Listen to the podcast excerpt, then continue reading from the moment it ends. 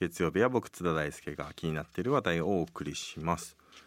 えー先週月曜5月6日までとされていた緊急事態宣言が今月末まで延長されることが明らかになりました。史上初の緊急事態宣言が出されてから1ヶ月近くが経つわけですけれども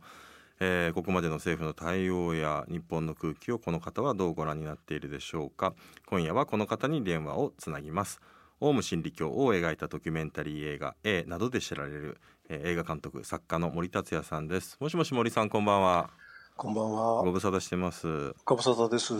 森さんお元気ですか？うーん、はい、半分ぐらい。いやなんかそうですよね。なんかいきなりちょっと声が暗い感じでもあってまあなかなかね明るく話せるような、えー今日もそういう話題でもないんですけれども、えーまあ、僕もちょっと去年の夏ね大変で いや本当はね森さんとねその話もじっくりしたいなとも思ってはいるんですがいや、こ今年、今年でもいいですよ。これからしましょそうですねあのなんかちょっとぜひ機会作って喋って喋はいって喋らせてください。で、う。うん。今日のこのラジオなんですがあの、はい新型コロナウイルスの感染拡大で 我々の生活を大きく変化しましたでこれまあメディアで働く人間としてはまあある意味人と会って、まあ、密な環境でねコミュニケーションを取るっていうのが仕事なわけですけれどもそうするとこれ東日本大震災なんかとは違って自己責任じゃなくて取材をして密な環境をに行くこと自体が加害者になってしまうということで、うん。これがなかなかすごくあの震災の時にはないジレンマというのもあって非常にそのメディア人もいろんなものを今突きつけられている状況でもあると思うんですが森さんはここ1ヶ月ぐらいはどのような毎日を過ごされてますか？ほとんど僕、家出てないですよ。ああそうですかステイホーうム、ん、うん。そんなに、なんだろう、過剰に警戒してるわけじゃないんですけど、うん、でも、要するに予定が何もないんですよね。うんまあ、僕も、あのー家と会社が近いのでほとんど家と会社の往復っていう毎日ですね。うん。まあ会社っていうか事務所でしょ？事務所ですね津田さんの場合は自分のね。だから、僕の場合もまあもちろん会社勤めしてないし、大学では教えてたけど、まあ大学もね、えー結局オンライン授業になっちゃったし、うんだからもう出かける用事がないんで、基本的にはもう、別に家でも結構楽しいんで、それはそれでいいんだけどね。家にご自宅にいる時はどういうことされてます？えっ、とね、まあ、映像見たり、本読んだり、あとはね、畑仕事やってます。え畑え家の中でガーデニングみたいな感じですか？家の中じゃなくてね、はいはい。家の外にちょっとした畑があるんで、おおそうなんですね。毎年挫折してたけど、今年は挫折せずに最後までできそうだな、収穫できそうな気おがしますけど。でも結構ねやっぱりあの家にいるのが増えたから片付けがはかどったり読書がはかどったりなんていうね、これまでやっぱりやろうやろうと思ってできなかったことができるようになったって人結構多いみたいですうんね。みんなそう言うんだけど、うん、津田さんがはかどる逆に僕はなんかねなんかふわふわして気持ちがふわふわしてしまって、うん、なんか本に集中できない何か何か見ててもなんか違うこと考えてるみたいな感じで。あなんかあなんか手応えがない毎日ですね。そうですね。まあやっぱり適度なねやっぱりそれはあの外に行って人と会ってやっぱ刺激を受けるからこそそういうことの一つ一つにね意味が生まれるね、向上的な刺が激があった方がなんかそういったような意欲も湧いてくるのかなって気がして。うん。だから別に居心地悪くないけどでもなんかなんか毎日生活してる甲斐がないなっていう感じの日なるほど。これはまあそうするとこの緊急事態宣言下の生活の中で感じているあるいは何か思い起こす、まあ、当然東日本大震災の時と近い部分とあの時と違う部分と両方あるんですけど日々どんなことを考えてますか？うんちょっと前に少しだけ外出した時に、まあ普段人がたくさんいるところに人がほとんどいないしスーパーとかコンビニ入ってももう棚にもあんまり物がないしあとは大型スーパーなんてあの食品売り場以外はテナントみんなもうクローズでしょ。うん。だから当然電気消して暗くなっててあこの光景見覚えあるなと思ったんですよね。だからそれはやっぱり、うん、東日本大震災の後電気が足りなくなるみたいなね。なんかそういったようなことを言われてみんなでこう電気を使わないようにしようみたいなああいう時期ありましたよね。だからあの時期と重なる部分があったけどう結局あの電気が足りなくなるみたいなのは一体あれ何だったんだろうと思うけど。そうですね。でもあれはあれでなんとなく開放感があってね僕はやっぱり多少暗い方がいいんじゃないかって言ってちょっと東京明るすぎるし、うん。まあ、常々そう思ってたんでうんただ、まあ、さっき津田さんも言ったけどね確かにあの時は例えばそれこそ原発の近くに行ったら自己責任でうん。被爆するわけだけど、今回は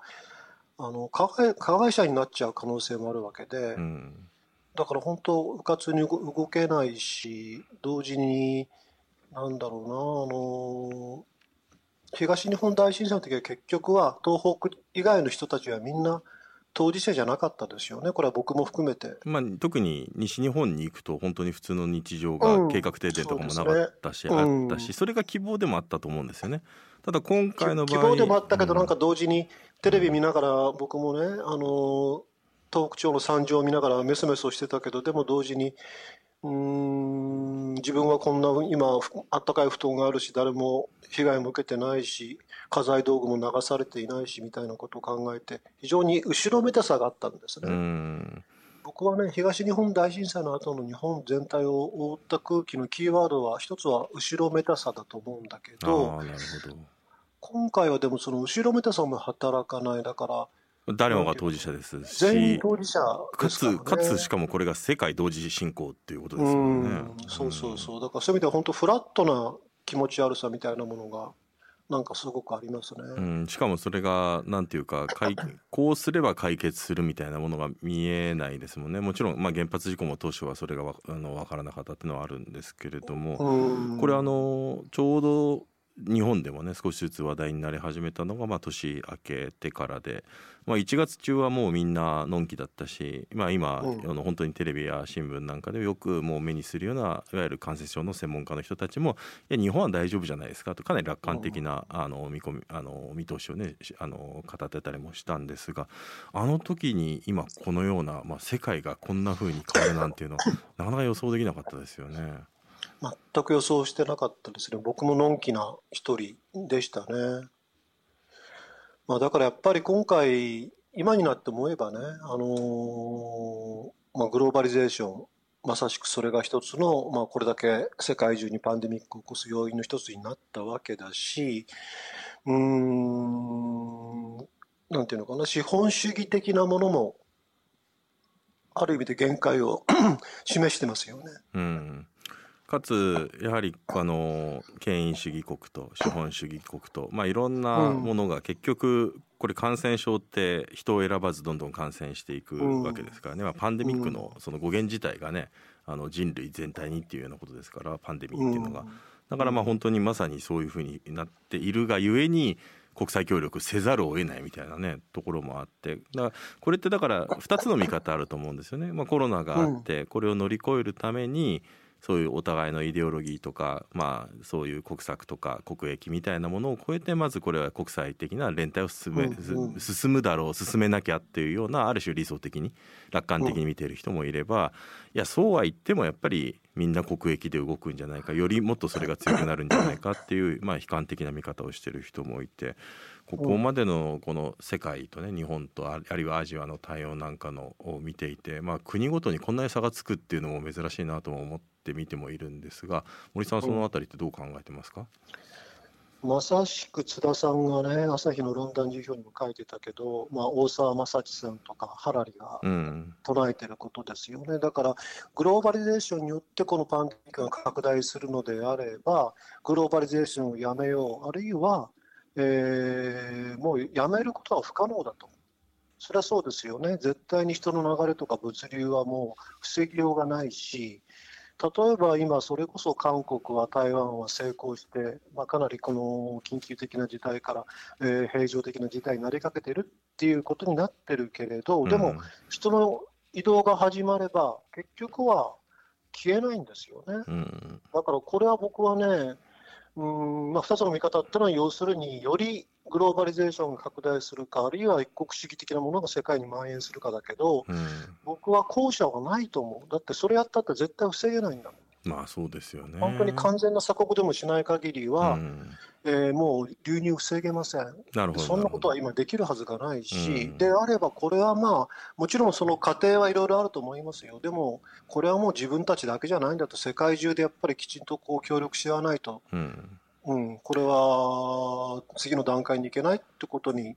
まあ、実感するんじゃないかな、世なるほどなるほど。だからこれはむしろ楽観主義的というよりかはもう、うんあの現実主義的にそうならざるを得ない必然的にそうなるんじゃないかというような予測ということですかね。そうですねあの、戦争に例える人多いけれど、僕は戦争じゃないと思うし、戦争だったら勝ち負けはっきりしてるけど、これ、勝ち負けはっきりしてないですよ、根絶できないんだから、うん。しかもどんどんウイルスは変異するしね、うん。ワクチンだ、抗体だって、どこまでそれがあの効力を持てるかもわからないし、もう共存するしかないんだってことを前提にした方がいいと思う。うん。まあ、だからこそこれ、まあ、我々ねいろんなあのニュースや情報を知って不安になっているというところもあるんですけれどもあの、うん。いつメール読ませてください。ラジオネームマストさん、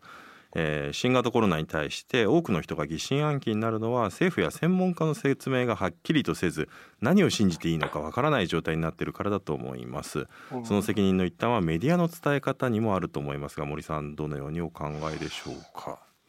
うん。それそれはその通りですね、だからまずはソースである専門家会議であったり、政府がどこまで分かって、どこまで分からないか、その分からないことはどどの辺かってこともしっかりアナウンスしないわけですよね、だから本当はそれも全部含めてね、別に誰も責めないですよ、あのきちんとこう出してくれれば、またいろいろそれもまあ考えようがあるんだけど、それを出さない、だから本来メディアはそこでね、なんでそのあたりをもっときちんと出さないんだと情報開示してほしいと、一番大事なのは情報開示なんだから、こういう時に。という追求をもっとすべきなんだけど、なんだかメディアもそのあたりの勢いが少し弱いなって気は。そのことをまさに、まあ、メディアですらわからないような未知の科学的事態というのをどう捉えるのかっていうのは2011年のね原発事故の時にメディアも経験している、その時の反省もたくさんあるはずなのにやっぱり今回十分に生きているっていうふうには見えないですよね。全く見えないですね。うんまあ、森さんは、まあ、このオウム真理教の実態に肉薄した映画あ A などを通じて集団化に対して日本のこの集団化した時の怖さ同調圧力に対して警鐘を鳴らしてきたんですがこれあの集団化っていう意味で言うとねやはりまあ今の日本のこの同調圧力がやっぱりより強まって、えー多様なものではなくやはりまあ非寛容になってきてるんじゃないか、まあ、その傾向に拍車かけてきたのがあのこのあの現政権になって8年間の政治状況っていうのは当然無関係ではないというふうに僕も思ってるし、まあ、森さんも思ってらっしゃると思うんですけれどもちょっと伺いたいのが森さんはこのそういうような政治状況もなんていうかコロナで全部なんかリセットして、まあ、盤石に見えた今政権もこんなにおろおろしてるのを見たこともないというような状況でもある。このコロナにおけるあの現政権のこの対応というのはどういうふうに評価されてます？現政権、いや評価、評価を聞かれたら0点ですよ。そうです。どこがで、うん。まあうん。まあ確かにねいろんなどどこまをプラスに、プラスに評価するんですかって聞きたいまあなんかえまあ、あえてああえて僕もじゃああの擁護すれば、まあ、ただやっぱ諸外国と比べれば死者数とかがすかなり少ないっていうことはこれはまあ一応事実としてはありますよね。まあだからいいうん、今の対応がね、功を奏したかどうかっていうのはちょっとなんとも言えない、まあ医療現場が頑張ってるからだけじゃねえかみたいなね話はあるのでまあそれが政策的なねものとっていうのはあるのかもしれないんですけどうん。まあなんというか日本はスリッパ文化だし、靴履いて家にあ 入らないし、うんあとはハグとかね、握手もしないからっていう、まあ、それも結構大きいんじゃないかなと僕は思うけど。まあさまざまなねそういった複合的な あとはまあ衛生関連とかねそういうものを含めて、まあ複合的な要因で、まあ、たまたま今日本は医療、まあ、あと医療現場の頑張りで、えー少なくなってるっていうことはあるわけですが何ていうかそういうさまざまなまたあの海外なんかでもねむしろあのドイツなんかだとえーずっともうかなり政治的にはもうちょっと引退間近じゃないかと言われてたメルケル首相の評価が爆上がりしていたりとか、でこれはドイツのあのドイツ文化センターの人に聞いてあの面白かったのが あのドイツはここ数年あの AFD っていういわゆる排外主義極の政党が伸びてたのがこのコロナによってですね彼らがすごくおとなしくなってるらしいんですよね。うん。というようなこともあってまあなんというかここ2 0 1 5 6年ぐらいからあのこの2019年ぐらいまで極まってきた、まあ、ポピュリズム的なものとか排外主義的なものまさに同調化のみたいなものに対する少し変化の兆しっていうのも起きつつある世界的には起きつつあるのかなと思う。一方でまた日本だとこの自粛警察っていう人たちが要するにアメリカとか、まあ、諸外国でやってるのは法律に基づいた厳しいロックダウンはやってないんだけれども人々がお互いを監視し合って自粛しろっていうようなことをやっている、まあ、まさに同調化の悪い部分が出てきてるっていうこともあって。その辺って、まあ、森さんはどういうふうにご覧になってます？うんやっぱりヨーロッパはまあ、なんだかんだ言っても地続きですよね。うん、うん、まあ、だからそういう意味では移民はね、もしかしたらある程度は防げるかもしれないけれど、移民排斥って叫んでればね、それにそれによってもしかしたら政治も動くかもしれないけど、ウイルスどうしようもないものね、だからもう手を振り上げることができなくなったってのは、まあ、なるほどなと思うけれど、うん、まあ、でもやっぱり、そうだな、民主主義的な足腰がしっかりしてる国であれば、うん、当然ながら情報開示もしっかりするわけですよね。で、情報開示もなされれば国民も納得するし、もちろん安心はできないしね、出口なんかまだどこも見えてないけれど、そこに至る過程をどれだけ国民と政府が共有できるかっていう部分では、やっぱり日本は相当遅れてるんじゃないかな。うんなるほどこれねあの一部の議論でつまりこの緊急事態宣言とか、いわゆるこういった試験、まあ、緊急事態宣言っていうのは我々の人権試験っていうのが、まあ、あの制限されるわけですよね。まあ、そういうものに対してむしろこれあの自由とか人権とか、えー、集会の自由とか実際に会って話をするような自由表現の自由を訴えかけているリベラルの側がむしろこういった強い強権を望むような論調が見られるということに対する批判とかもあるんですけれども、この辺って森さんとしてはどういう実感がありますか？僕もそれまさしく同じことを感じて、まあ、まあ、あの現政権、なかなか緊急事態宣言出さなかったですよね、でそれに対してメディアとあとはまあ本来リベラルなはずのところが、えー、なぜ早くやらないのかみたいな声を張り上げてる様子っていうのはちょっとね、うん、うんなんか錯綜してるなっていう気がしましたね。まあ、緊急事態宣言をどう評価するはまた別々としても、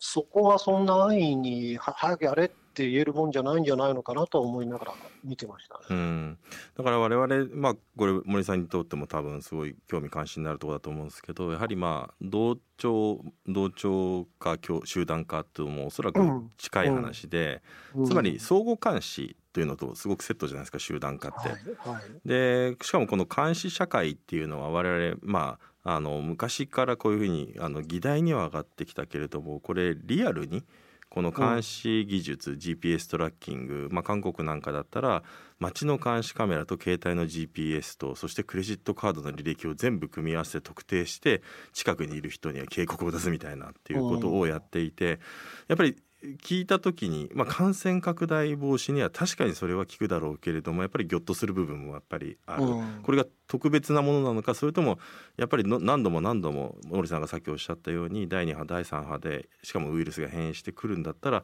これが我々の本当に日常になってしまうんじゃないか。いわゆる監視社会かそれとも自由プライバシーかというですねそこのすごく難しいあの選択を我々も突きつけられ急に突きつけられてるってとこもあると思うんですよね。うんうん、この辺はまあなかなかね、うん、パッと答えができる問題ではないと思うんですけど森さんはいかがですか？あの韓国とかやっぱり行って感じることは個が強いんですよね、うんうん、日本に比べるとね。うん、うん、あのー個が強いって別にそのフィジカルに強いとかそうもちろんそういうことではなくてなんか自立してるというかね。で何度も政権とやっぱ戦っ、えー、自分たちの自由を獲得してきた国でもあるわけで、それに比べたら日本っていうのは、集団化しやすい国ってことは、個が弱いっていうことでね、だからそういう意味では、同じ枠組みで考えない方がいいと思うんですよ。韓国の場合は、かなりそういうまあ強権的なことをやっても、えー、市民たちがね、えー、足場まで全部持ってかれるってことはまずない。多分自分たちも自信があるんでしょう。でも、日本はそういった経験がこれまでない、さらにはないし、さらにはやっぱりこう、まあ、一極集中、不和雷道が非常に過剰な国ですから、そうなると本当にこう、一旦ことあると一色に染まってしまうみたいなね。うん、その傾向が強いからこう、それで散々日本の近代は失敗してきたわけだし、うんで多分その失敗していた時代と国民性そう変わってないと思う。結局はいろんな失敗をしたんだけど、それをきちんと日本は体系的に獲得、体験化してないし、獲得もできてないし、であれば、えー、韓国でもやったから日本でもできるんじゃないかって議論は相当に僕は乱暴すぎると思います、ね、うんなるほど。あのこれ森さんから見てこの今回のねこのコロナコロナ禍を通じてこの日本の悪い意味での集団化っていうのが加速していくのかあるいはまあ先ほどやっぱり国際的な、ね、連帯が進むんじゃないかみたいな何かあの変化する、まあ、状況が状況なのであのやはりまあいろんなことの多分我々のライフスタイルや生活様式や価値観そのものがやっぱ変えるような出来事でもあると思って、日本の集団化っていうことに関してこの今回のコロナで今森さんが見ている範囲だとどういうふうになりそうだっていうふうに予測されてます？まあ僕の視点で言えば95年以降オウム以降ですね、もちろんその前からもあったんだけど、一気に集団化が加速したというふうに感じてます、それは不安と恐怖なんですね、大きな燃燃料になるのは。だからその意味合いでは、まあ、ここで集団化しないはずはないし、まあ、まさに不安と恐怖ですもんね。えー、そうですね、うん、で集団集団化の一番大きな弊害っていうのは、要するに集団同士が、まあ、互いに相手を異物とみなして敵対するということが頻繁になるわけでね。同時に集団の中で異物を探したくなるとか、まあ、いろんなこう現象が出てくるんだけれど、うん、でもね、解決策が一つあって、あの一つ一つの集団ならいいわけですよ。うんうんうん、ね、複数の集団だから敵対したり、えー、憎悪し合ったりとかね、差別したりってことが生まれるわけだけれど、うん全部が一つの集団になればいい。で、ひょっとしたらね、これ日本だけじゃなくて、さっき言ったようにグローバリゼーションが究極的に発動するんであれば、もちろんそんなね、ユートピア的なものはそんな現実化しないにしても、もしかしたらもっともっとね、あの違う意味での集団化ってものが、これは日本だけじゃない、人類も含めて、もっともっとこう、例えば今、地球の裏側でこんな貧困問題、あるいは飢餓、起きてるって言ったらみんなでそれはなんとかしようっていうふうに力を合わせるみたいな移民が出てきてじゃあじゃあ移民は全みんなでこうきちんと引き受けましょうみたいな。ね、まあもしかしたらそういう、まあ、かなりユートピア的な発想ではあるけれど、うん、傾向に傾く可能性だってなくはないし。これでも前半でお話しされていた、まあ、その連帯の可能性、まあ、だから集団化をうまく連帯の感情に変換させるようなグローバルになればね、うん、ただまあ、自分で言いながら今思ったけど、それは相当時間もかかるし、うん、そそこに至るまでにはやっぱり集団から弊害っていっぱい出てきますよね。だから今、現に日本の中でも、要するに異物を探してみんなで攻撃したいって気持ちがどんどん強くなりますから、集団化すると。だからその自粛警察的なものってのもまさしくその典型ですよね。うん。なるほど。ちょうど今、次の映画の企画がね、言っちゃっていいのかな、あの朝鮮人虐殺をテーマにしたいと思ってるんですよ。おまた炎上しそうだ、まあ、論議を呼びそうな、はい、炎上案件だけど、だからまさしくあれも、うん、まあ、自粛警察そのものなわけですよ、うん、そうですね、まさにそれが実際にあった出来事ですからね。で、関東大震災というね、うん、そうした不安や不安や恐怖をみんなが持ったときに異物を探してみんなでこれやっちゃえみたいな、うん、だからそれは、なんかもう、もう97年なんです、関東大震災からね。でも、何も変わってないなっっていう気がしましたね。これあの、まあ、森さんと、まあ、定期的にこうやってお話しさせていただいたりとか森さんにあの僕のウェブメディアで原稿書いていただいたりもしてるんですけど、うん、なんていうかまあ45年ぐらい前の森さんってもうすごく絶望のもう最も深いところにいたような感じもしたんですよね、まあ、書かれているものとかまああえて煽って書いてたような部分はあるかもしれないですけどネネガティブ思考なんだね、うん、そのネガティブ思考の森さんが今はどうですかそのあの最一番ネガティブだった時から比べると今少しちょっと違った心持ちになってる相対相対的に周りがどんどんネガティブになってきたから少し僕が 僕は変わってないんだけどポジティブな方向になんか行ってんのかもしれない、ね、ああなんか世の中世の中全体が右になったらね中道の人が極左って言われたみたいな。そうそうそう それがなんか上下であるみたいな感じなんですね、常に相対的だからねこの、ね、これでもねあの一方であの、まあ、いくつかの国であの規制緩和が行われ始めてて、うん、まあ、日本もあのそちらの方向に向かおうとはしてると思うんですけれども、うん、他方でまあ何とかおそらく繰りここ数年は繰り返しこういうあのロックダウンに近いようなことを断続的にやっていくっていう、まあ、まさに我々がそういうことを受け入れながらアフターコロナあるいはまあなんていうかニューノーマルっていうねまあ、なんか本当に1984みたいな 世界になってきましたけどそういうような言葉とかまだ出てきていてこのコロナ後の世界の在り方についてはどういうふうに変わっていくって考えてます？うん。まあどれだけ変わるかってことはちょっとね、あの予測がまだ追いつかないんだけれど、まあ、でも少なくともあのあと半年だと1年でコロナがなくなったウイルスが消えたってことは絶対ありえないし、うん、共存するしかないわけですよね。うん、で実は人間っていろんなものと共存リスクがあるものとは共存してるわけでね、うん、まあ一つはがんですよね。あのがんっていうのはもう本当にもう人類の進化とともにああったわけであれ病気じゃないけどねでもし今急にがんっていうものが発生したとしたら、まあ、思考実験です。あの70、80以上の人は半分近くがもうがんにかかり、なおかつ致死率は非常に高いってことになったら、それはもう世界中パニックですよね。うん、でもまあ、人類はがんとは今共存、まあ、共存というかね、一生懸命まあ研究者たちはどうやってがんを撲滅できるか、えー、なくせるってことで研究はしてるけど、いまだにやっぱりまあ画期的なものはできてこない、うん、でやっぱりまあそういう意味では共存しなきゃいけない、自分だってがんになるかもしれないなと思いながら毎日多く過ごしてるわけでね、あるいは自動車もそうなんですよね、考えたらね。もし今、急に自動車ってものがね、存在してない世界に自動車が現れて、人の移動も物流もとっても楽になります。ただし、副作用でまあ、日本だったら1日10人ぐらい人が死にますって言われたら、多分そんなもの絶対商品化するなって話になりますよね。うん、でも結局はまあ車社会ってものを僕たちは手放せないし、うん適応といえばいいのか、順次といえばいいのかね、だからそこにそうしたリスクがあることに僕たちがなれる、これも結構大事なことで、あのもちろんなれるからといってね、えー、ここでこう、不可視な領域にすることは絶対にダメですし、でも現にがんだって一生懸命研究者たちは研究してるし、えー、交通事故だって随分減ってきたしね、だからまあ、そういう意味では、慣れながら、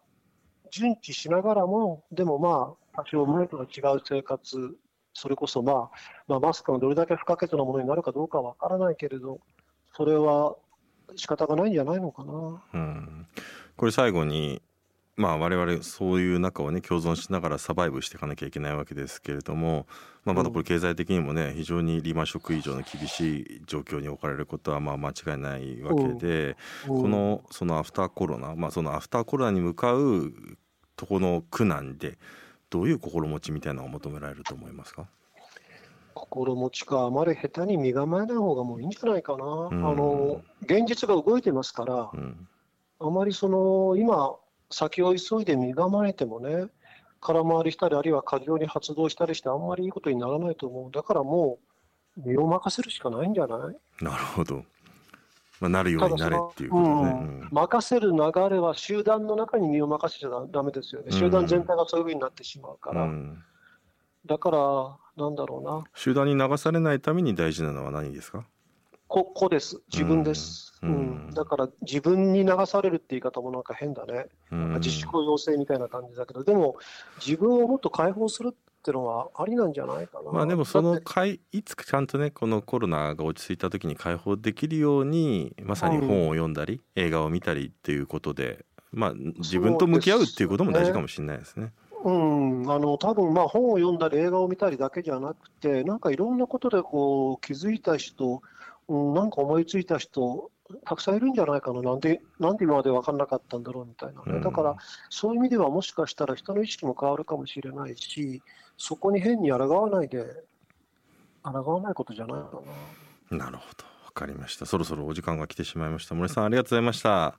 また、はい、またぜひお話、ね、はい、ぜひぜひ。はい、ありがとうございます。ありがとうございました。えー、今日はですね森達也さん映画監督作家の森達也さんを、えー、お電話でつないでいろいろ話したんですけれども、まあ、森さんまあなんていうかいろんな話があった中で面白かったのがみんながこうコロナで落ち込んだ結果なんか相対的にあの自分がなんかちょっとなんか上がって見えるっていうような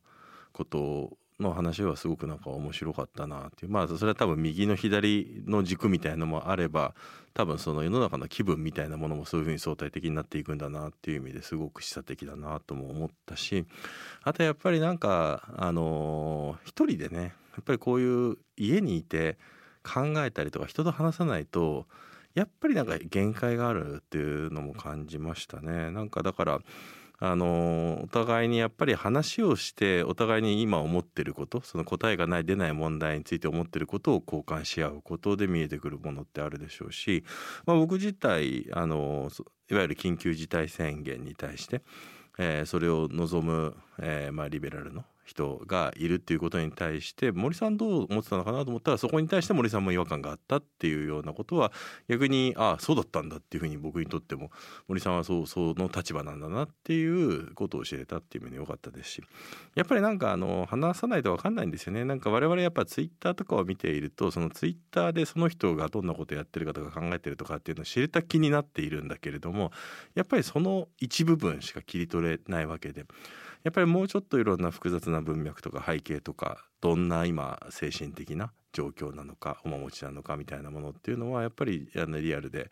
肉声で話さないと分かんないこともあるしでも肉声で話すだけでも分かんないことがたくさんあってそれをやっぱり会って話すっていうことの重要さみたいなのに我々気づいてるところもあると思うので。だからまあやっぱり早くあの少しずつね緩和の道も見れて見えてきましたからちゃんと人と人が会って話せる環境を取り戻してでしかもそれが大事であるしまたそれが失われるかもしれないと思って大事に、えー、そういうコミュニケーションすることをねあの我々気持ちを変えてそこの大事さをちゃんと受け止めてやっていきたいなっていう気もしますよね。なんか今年の